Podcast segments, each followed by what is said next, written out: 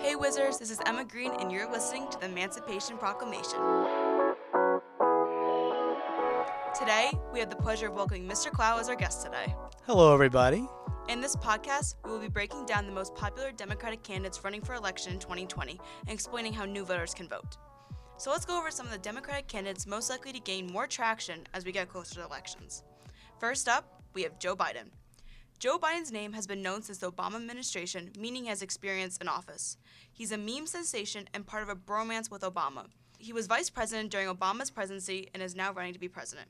Mr. Clough, what do you think some pros are of Joe Biden, whether it be some of his political ideology or his dashing good looks? Well, I mean, the looks doesn't really play that big of a factor for me. um, I, am focusing more on his plans of action, and I think ideologically speaking, you know, Biden and I have a lot of similar views as to how to make this country and this world a better place. I love his plans on, I think, America's image in the world and what America's role in the world should be in terms of preventing climate change, protecting our environment, and basically how we interact with different countries around the world. I love that vision. I like some of his domestic plans as well in terms of the economy and, you know, strengthening what he calls the backbone of America, which is our middle class. And I think you know, whenever you look at history, and I always tell my students this, you know this as a student of mine, before you're political, you should be historical. And I think you looked at any society at any point throughout history, a healthy economy is dependent upon a strong middle class. And that is something he is making a point of focus on, um, trying to improve upon, and bringing more people up from the lower class into the middle class. And I think his main plan of attack is through, uh, is through taxes and taxing the lower classes less and putting a little bit more of the tax burden on the upper class. He now, also raised the minimum wage. Like in 2015, mm-hmm. he raised in New York State like the minimum wage to $15 an hour before and the ministry during Obama administration, the federal was um, the federal minimum wage was twelve dollars, which is outstanding. Um, and uh, those are the kind of things I think we're going to need to continue to strengthen our middle class. Um, the one issue I do have with Biden, and it's almost this unfortunate, like, side effect of just where our country is right now. Um, you mentioned the bromance with Barack Obama, and I loved the Obama presidency in terms of I loved his vision, um, his execution of some of the plans. I think did not go to plan, which also created problems. But you know, Obama's a lightning bolt now you know you either love them or you hate them and there's yeah. doesn't seem to be any middle ground and that's what creates that divisiveness and the fact that you're right that he is basically trying to ride Obama's coattails in a way. Hey, he did all these great things that I'm going going to continue. If you like Obama, sounds great. If you don't like Obama, though, that's going to create issues. It's going to create also more divisiveness, which I don't think our country really can afford right now. So, my main issue with Biden is um, is he going to be able to unite both sides of the country, you know, and try to find a middle way. Um, and I think as we keep going into the rest of these Democratic candidates, that's going to be a big thing for me.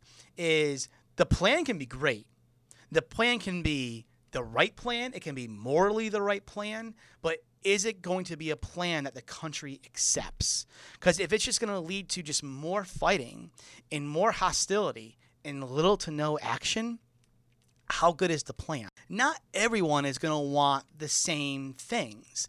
People are going to have their own agendas, they're going to have their own needs. And yes, you do have to be able to communicate with all different groups as to, all right, this is the best plan for us. How can we make compromises to get as close to that plan as possible?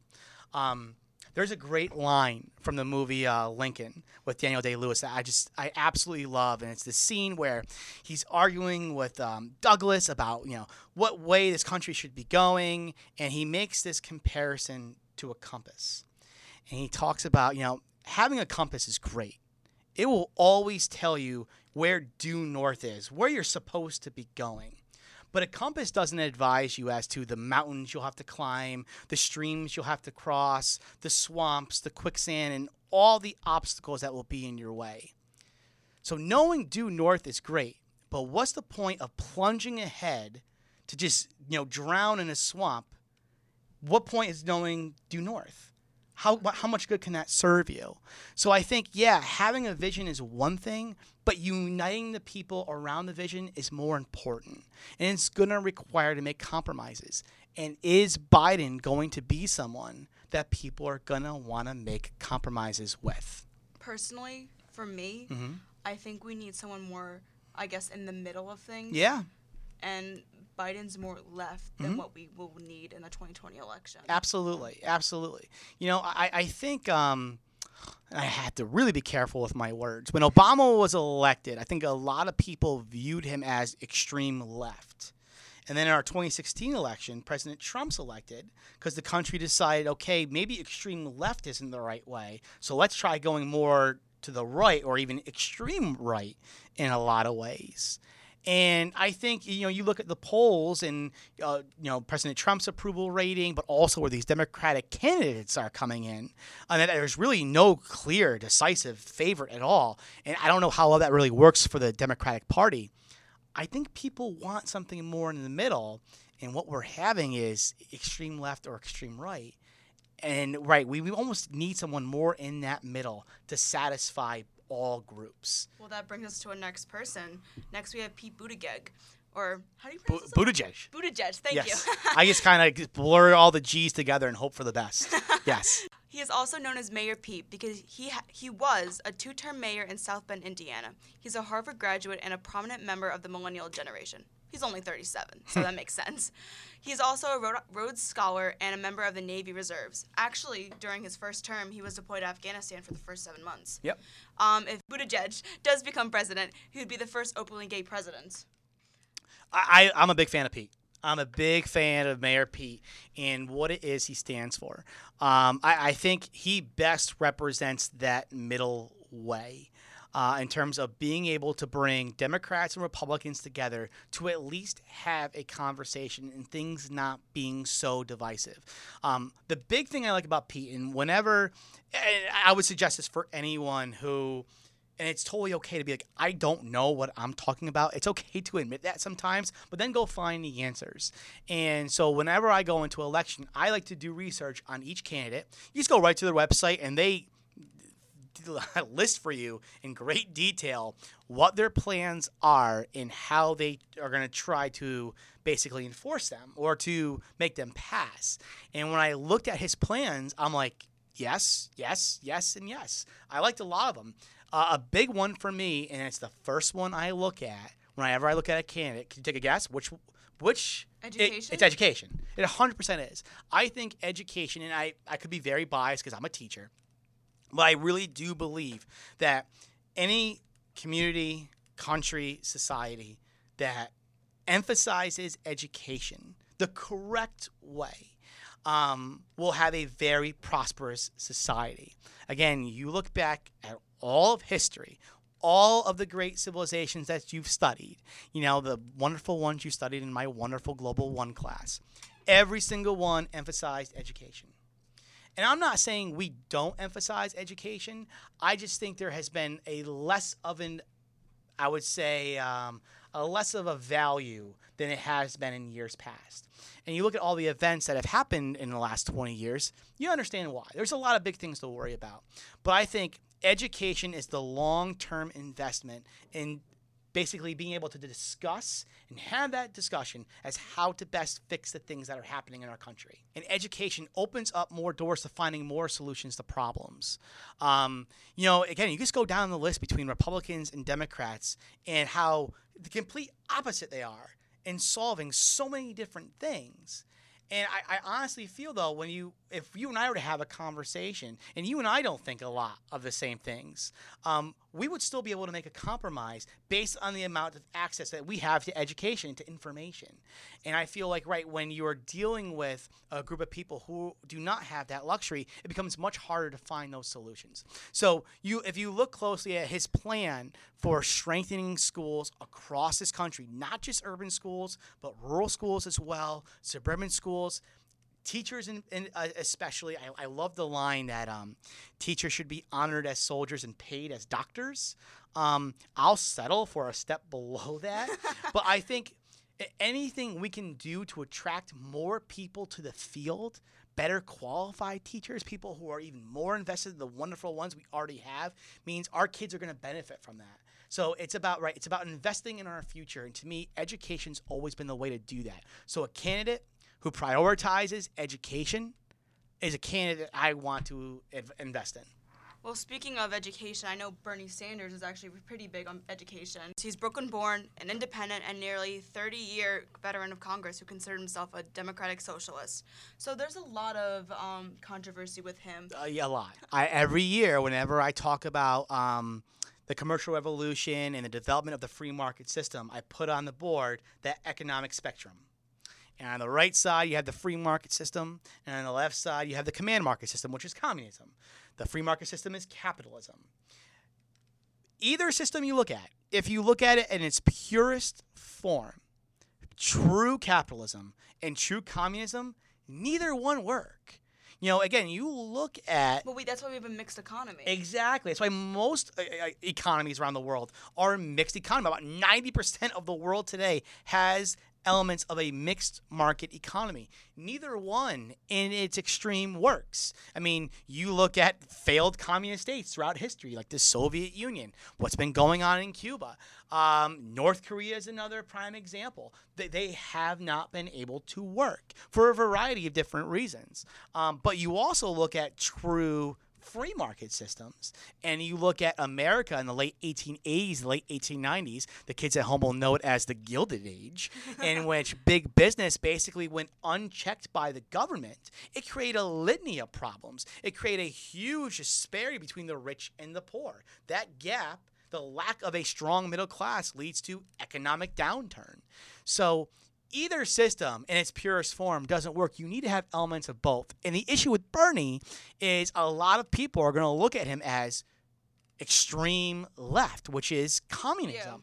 And that's going to turn off a lot of people. So it goes right back to the issue with Bernie Yeah. is how is he or I'm sorry with Biden, how is Bernie going to be able to unite both sides with his plans? And I don't see how he's going to be able to do that. We need to be able to find someone that again can can unify us. I, I don't know if I hate to be pessimistic, but I don't know if that person's out there. I, I again I think Pete is the closest one from the Democratic Party, um, but again I like Bernie's plans. I like Biden's plans. The, I know you're gonna you, you want to go into Elizabeth Warren in a second. I love her plans, and I really like her as a person too. I don't know if the whole country is going to rally behind it. That's my issue. Well, there's also a lot of controversy with Elizabeth Warren with Mm-hmm. how just because she well she is a second term senator and she has scholar background. She is from Oklahoma, so she has some um, southern roots. Sure. But she also has a lot of controversy with the whole Native American college issue that she had. From what I read, I read that she when it asked for like what ethnicity you are, she said that she was Mm-hmm. Yes. Native American. Yeah, she did. But I don't think she really or she is, but it's like it's like what people say like 160. like Yeah, it's a very, It's very like- loose, loose connection. So- yes.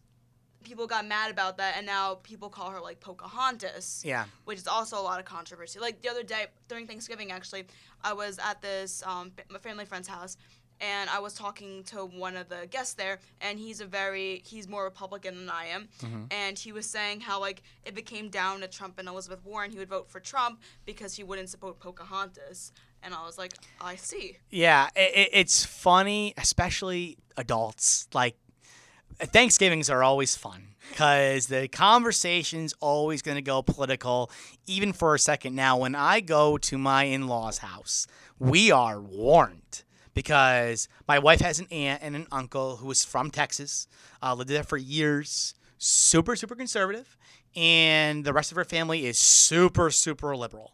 Um, so it creates for very exciting conversations. But we're warned every year, we're not talking about it. And if you do talk about it, you keep it very, very quiet. Um, so this year we had very, very quiet talks about Elizabeth Warren, and I echo the same things that I'm saying here in this podcast with you. Um, and when I went home, though, I talked to my mother especially, and she is just her own character. Um, she always says she's Democrat, but she always ends up saying some things that could lean more to the right. Like she thinks Elizabeth Warren is just a terrible choice, her and Bernie. And I'm like, but you're a Democrat. I don't understand. She's like, well, she's going to take away your health care. She's taking it away, Kevin. You, you can't have that happen. I go, well, Ma, wh- where did she say she was taking it away? Because I never actually heard her say word for word that she's taking it away. Kevin. This comes back down to the education. People need to be educated. Exa- so I said that to her. I'm like, Ma, did you go on to her website and like look at her plan? And she's like, Well, well, no, but I heard. I'm like, well, who did you hear that from? I go, it's so funny because now in social studies classes, we're emphasizing this all the time, and I know you've heard it. Check your source. What's your source on this? What's your evidence to support this? And it's so funny how that even applies to real life because I had the conversation with her yesterday. Uh, she FaceTimed me. She was making chocolate chip cookies, so I got all excited. And I'm like, Ma, like I, I want to let you know I went on Elizabeth Warren's website and I could not find specifically where it says I'm taking away your health care. Now, her health care plan would replace a lot of people's health care. But like I told her, I go, Ma, would that pass in Congress? She goes, No, it would never pass. I go, Exactly. So the only way her vision would happen is if she made compromises. And if there's enough people that say, No, don't take away my health care, she would have to amend that. Or it wouldn't get passed in Congress. And again, that's why to me it's so important that we find a candidate who is willing to make compromises, to unite both groups together. And I'm like, Ma, if you really believe that Elizabeth Warren would do this in a very unilateral, almost like a dictator type way, which again, if you know your U.S. history and your U.S. government, how it works is no president can do that. It has to pass through Congress. well, maybe Andrew Jackson. Yes, maybe with the exception of an Andrew Jackson, maybe. Absolutely. But again, a lot of people, they were united behind Jackson. They loved Jackson. Jackson was the man of the people. So he had that public support. Elizabeth Warren would not have that public support. It wouldn't work that way. So she would have to make compromises. And if she's unwilling to do it, healthcare will never change that. So you don't have to worry about it. So you don't have to stress out about that much. All right. So it's funny having the conversations with adults, people who are older than you that are supposed to know better. It sometimes doesn't always work out that way. That's why it's so important for you, the voter, to go out there and find the information on your own. So for kids that are like like myself, turning of eight age actually, like we're turning eighteen. Mm-hmm. Yeah. How do we vote? You just go online and you register. It's the easiest thing in the world. But what if we're away at college? What about absentee ballots? How do we sign up for that? a- again, if you can figure out how to set up your own Instagram, TikTok, Twitch accounts, you can figure out how to register online. Guys, it's so easy. Everything's online. It's talking. You're talking about five minutes of filling out, clicking boxes, and then you're on. You're registered. It really is that simple. It's just the act of deciding to go out and actually do it. Awesome. Yeah. Thank you so much. You're Mr. so Cloud. welcome, Emma. All information is from New York Times, Politico, PBS, and Rolling Stones. That wraps up our breakdown. Thanks again, Wizards. See you next time.